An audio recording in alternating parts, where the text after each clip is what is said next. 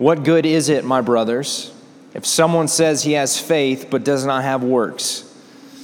Can that faith save him? If a brother or sister is poorly clothed and lacking in daily food, and one of you says to them, Go in peace, be warmed and filled, without giving them the things needed for the body, what good is that? So also faith by itself, if it does not have works, is dead. But someone will say, You have faith and I have works. Show me your works apart from your, your faith, apart from your works, and I will show you my faith by my works. You believe that God is one.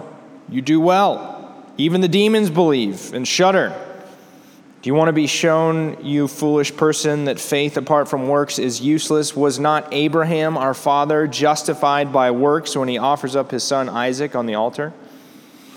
You see that faith was active along with his works, or really what it says is your faith was working with your works, and faith was completed by his works. The scripture was fulfilled that says Abraham believed God and it was counted to him as righteousness, and he was called a friend of God. You see, a person is justified by works and not by faith alone. In the same way, was not also Rahab the prostitute justified by works when she received the messengers and sent them out by another way? For as the body apart from the spirit is dead, so also faith apart from works is dead. And this is uh, the sort of the meaty part of James. This is when people turn to James, this is the this is the part of the show that they're coming for. This is the, the piece that people battle over in terms of studying the Bible, because James sounds very different on its face from what Paul will write elsewhere.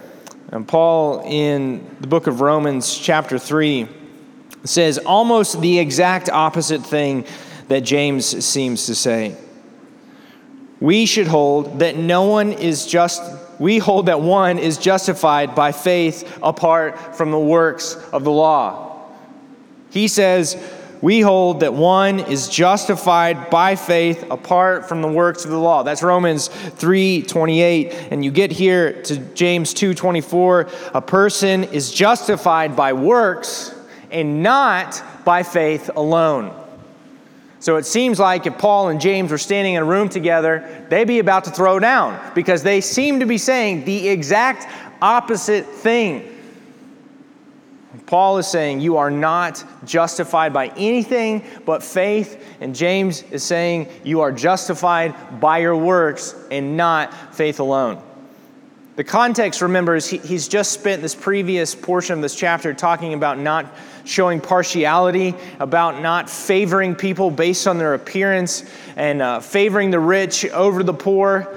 And after he gets done talking about that, he's saying that this is a connected issue. This is a, an issue where your faith, if it's alive, should be moving and affecting how you act. And he's speaking from the outside diagnostically and saying, if I don't see works in your life, in my life, then the diagnosis is clear your faith is dead. And to make this point, he has these hypothetical conversations with these people that show up in here. He never identifies whether he's talking about a real person, has somebody in mind, or if he's using them uh, entirely hypothetically, but we can just take it as hypothetical. The first is that he says, if a brother or a sister comes to you and says, I need something, and your response to them is, I hope God provides for you, bless you, brother, and you send them away, he basically says, What good is that? That's a worthless response. How can you respond to somebody and say that you care about them and then send them on with a blessing? And the way that he phrases these words about this hypothetical response, go in peace, be warmed and filled, has within it this inherent religious assumption about it. He's, he's talking about church people saying, Man, I hope God provides for you. Well, he's saying, How about you provide for them? How about you put bread in their mouth? How about you put your clothes on their shoulders? How about you give them shelter? If all you can come up with is a some vague religious expression of care, then your faith, there's something wrong with it. And then he talks again in this hypothetical scenario uh, and he says this other person will say you have faith and i have works almost as like you know i'm gifted with faith and you're gifted with works and that's fine for you but you know not i'm not the same kind of person And James says this is a contrary, this is a nonsensical comparison. You can't have one or the other, you must have both. He addresses specifically people who have theological accuracy in what they believe. You believe that God is one. Here he's quoting Israel's Shema, the prayer that they are meant to pray every day. Hear, O Israel, the Lord your God, the Lord is one. Remember, he's, he's writing this as a, as a Jewish pastor to Jewish believers. He's speaking their language. He's quoting this prayer as if this person is quoting it to him. Oh, good. You can say that the Lord is one. And then he sarcastically gives them a little clap. Good job, buddy. You believe what the demons believe. Even demons believe that truth about God. They have enough spiritual insight to also know that God is one. Demons believe that. And if what you have and all you have, what we have together, is just theological precision and nothing on the other side of it, you're on the side of the demons. It's not good enough to just believe the right things in your head. And this is oftentimes, unfortunately, where our camp, evangelical Protestant, we kind of hang out if I believe in my head the right things, that is what God wants from me. How many people, their story is they grew up in the church, they could tell you all the stories, they could run down the things of what you're supposed to believe, and that is it. They, they, got, they got to high school, they got to college, they got to young adulthood, and they realized that all those things were just facts that they memorized in church that have no bearing on their life or reality. And what happens? Faith disappears. Any semblance of anything approaching faith disappears, and they just walk away and say, Well, I've memorized lots of facts in my lifetime. I'll just discard these too. Faith in Jesus is not just the memorization of a set of facts. That is not faith. And that he is here what James is addressing. And then he gets into the meat of his example and he goes to Abraham. Abraham, the great exemplar of the faith, of Israel's faith, of our faith, Paul says. And what's interesting is he goes straight to the passages that Paul uses and he talks about them in a different way. Now, we have no indication here that James knew about Paul's writing. This is probably predates Paul's writing to some degree.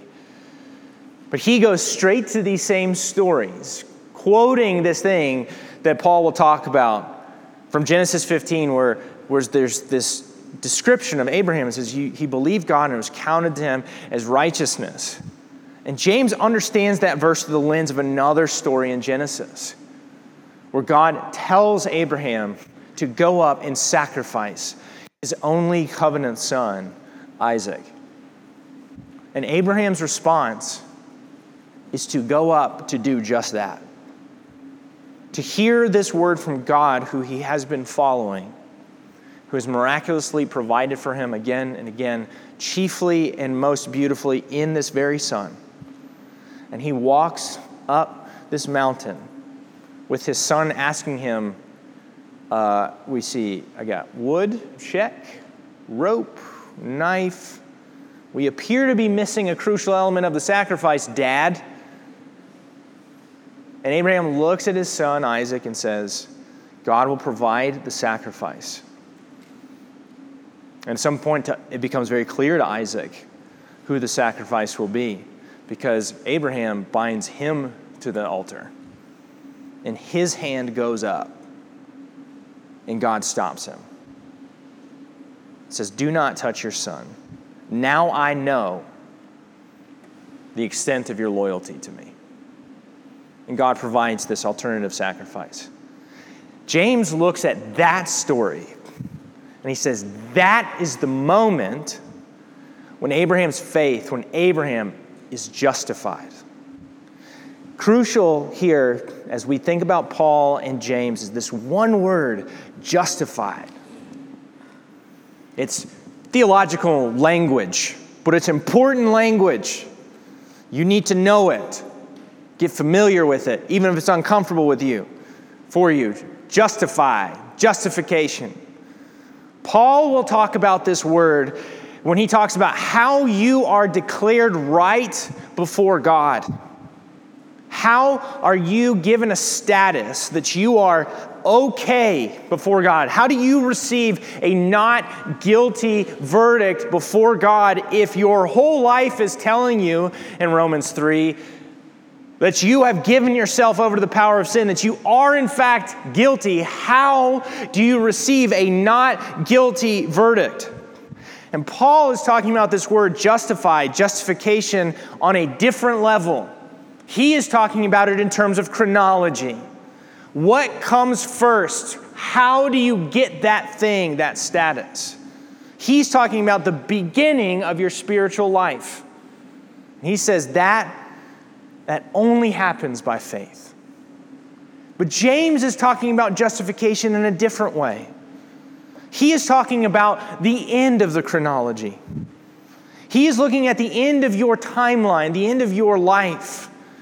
And in that moment, how is your faith demonstrated as true? How is it vindicated? That, that, that faith was really there and that faith was alive. Paul is talking about the beginning of the story, and James is talking about a different thing. He's talking about the end. And what he's saying is, your faith is vindicated like Abraham's when you see God and you trust him and you obey him. When you obey him, it, your faith that you claim is vindicated as being true. It must be true. It's demonstrated to be true and real because you acted on it. Paul and James are, are not arguing with one another. They're talking about very similarly related things, but ultimately different things that they do not disagree on. Paul equally will say, You must work out your salvation with fear and trembling. Paul will also say that you will be judged. Everyone gets judged. Everyone believer or non believer. And the works that you do, Paul says, those also get judged and weighed up. Paul does not disagree here with James. John Calvin will talk about these two different ideas of being declared holy and being made holy. And he will say, This is like the light of the sun. You cannot separate illumination from its heat. Both things come from the light of the sun, both illumination and warmth. And James is saying the same thing. If your faith has no heat, it does not come from the sun.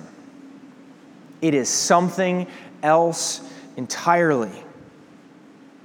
Because your faith drives you. The language that he, he uses is that your faith is working with your works. Your faith is working with your works. He gives one more example this person, Rahab. Rahab is from the book of Joshua, also from the Old Testament. She was a Canaanite prostitute who heard of the impending invasion of these people of Yahweh.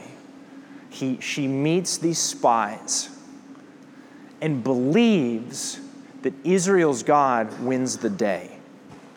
And acting on that belief, she aids the spies. Not only that, but Rahab's story gets intertwined with the story of Jesus. She's descend, and a forerunner of Jesus, one of Jesus's four foremothers. It's interesting here why Rahab? Why does he do this, Abraham and Rahab?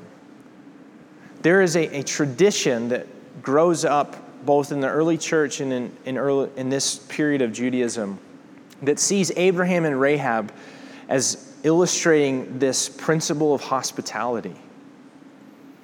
Because there's other story in Genesis 18 where Abraham must welcome God into his camp and make a meal for him and set a table for God. And Rahab is also hospitable to the people of Israel. which makes perfect sense in, in light of what James has just been talking about in terms of don't show favoritism, don't show partiality, that he pulls these twin examples of hospitality, but also tell us another thing that just because you are a patriarch or you are a prostitute, the work of God, the faith that you have, can be acted upon rightly. And this is not an issue of where you come from or how good you feel you are, prostitute or patriarch. The response is the same a faith that works. Now, James is giving these words in his typical direct way, no holds barred. And it, over the course of your Christian life, if you've been doing this long enough, you've probably come across James at what feels like the worst time. For whatever reason, you did the, the flip it and open Bible meeting method, Bible reading method, or, or you've read in a Bible plan, or for whatever reason you decide, I'm going to try James this, this week, and you get to James 2, and it's the worst time for you to be reading James. Because you look at your life and you say, there ain't no heat there. I'm barely showing up to church on Sundays. And when I leave on Sundays, Monday through Saturday, maybe even Sunday afternoon to Saturday, I'm living all kinds of ways.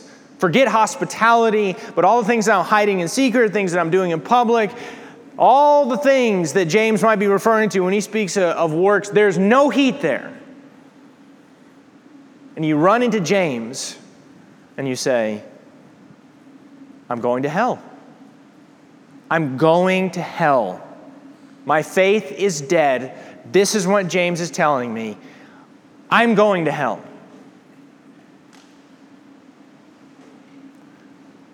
This passage does put pressure on you. It does, it does poke at you, maybe even slices you open. The question here revolves around whether your faith is alive or not. If the diagnosis, if you run into this diagnosis at, at a terrible time in your life, like I have myself, if the, you get diagnosed as having a faith that appears to be on its last breath, dying, maybe even dead, then what James would say is you, you, have, you have a faith problem that needs to be solved. What this is not is a prescription necessarily for that dying faith. What James is not saying is if your faith has grown cold, you better work your butt off. You better find the list of things that you are supposed to do and march through that list so that you get back to the place where you have a faith that might be vindicated. A dead or dying heart is not revived by these works. Works flow out of a faith, a heart that is alive. What, what is at issue? The first question for you and me if we run into this text and we get a gut check is that maybe our love has grown cold. Maybe in this scenario that Jim and Jeannie Gaffigan were on the screen, we have walked away from the things that show, flow naturally from love. And here, might I offer you a prescription. If your love has grown cold, come see Jesus. If your love has grown cold, and you have been burdened by the weight of your sin, come see Jesus. You cannot see Jesus, I mean, really see him, and not be won over by him. Jesus is so much better than you've ever realized. And what you've forgotten is how good he is. Jesus is, is so much more hospitable than he's ever asked you to be. But you, you are the vagrant, the poor one. And Jesus has welcomed you to his table and sat you there without asking you to pay him a dime. You, you may be more neglected than the, God, than the people God calls you to, forgotten and, and far away. And if you read the Gospels, what you see is Jesus who constantly goes to these forgotten, marginalized people, and he makes friends with them. You, you, may, you may have failed to be angry at the things of this world that should make you furious. You've grown comfortable with coming out on top at the expense of all others. And if you will come see Jesus, you'll see a Jesus who picks up whips and drives people out of places of prayer and is chucking people into seas with millstones to, for, to protect the forgotten ones. If your love has grown cold, come see Jesus because he is so, so good. James's prescription for you would not be to try to work your way back to him but to see Him again that your heart might become inflamed with love. And if you are running into this passage and you, you are saying, I feel like things are good with me and Jesus, but there's, there's still no heat. Well, then James is going to get into things with you. He's going to say that you cannot be this way and say that you love him and act like you've never seen him. He's going to say that there is no area of life that Jesus's, Jesus' hands cannot touch if you actually love him. And so, the prescription for you, my friend, if you feel good with Jesus, if you say, I, I believe the right things, I, I, you know, I have, I have great prayer life, Bible reading time for, you know, at least three or four days every single week, but you're looking at your life and seeing no heat, the prescription is this. Come see Jesus make sure that you're seeing who's really there.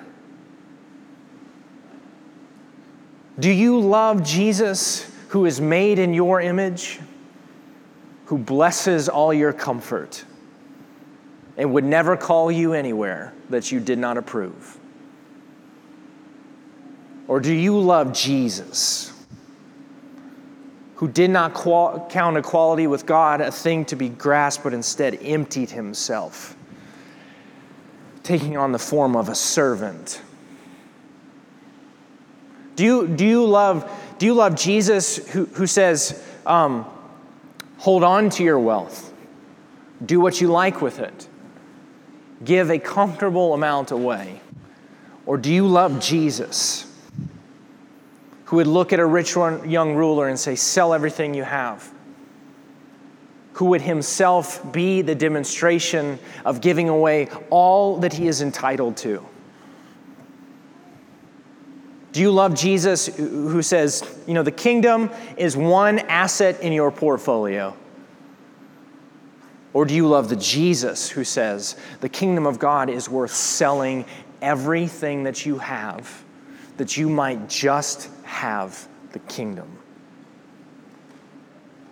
If you are comfortable, let James discomfort you so that you might be comforted by the real Jesus. James's prescription, our prescription, is to come see Jesus. Let faith come alive. Trust Jesus. Don't do this thing. Don't spend your life being a church person. Don't waste your Sunday mornings. If you just want to come in here and memorize a set of theological beliefs and then go be a kind of person that you basically want to just skip this part. Just be the person that you want to be and save your morning every Sunday morning. But James is saying real faith that sees Jesus and sees that he is so entirely worth it. Real faith is so good because Jesus is so, so, so good. The weight of this scripture is not meant to bury you, it is meant to push you to Jesus. Jesus is worth this kind of faith that works. It is worth a kind of life that is motivated by love for Him and that would cause you to give it all away because you love Him. That faith is alive and real, and it changes everything. This morning, come see Jesus and remember how good He is, and come back to life. Let Him catch you on fire again and inflame your heart with love for Him because there's no one like Him anywhere anytime. Come see Jesus. Would you pray with me? Lord Jesus, we thank you for who you are, your absolute singularity. We thank you, God, that you are so impressively yourself. Father, we pray that you would help us to see you rightly, that our vision would be clear. God, we pray for all of those who have, for years maybe, thought they must be good enough, they must pile up their works in order to be approved by you. But instead, they were always meant to just trust you.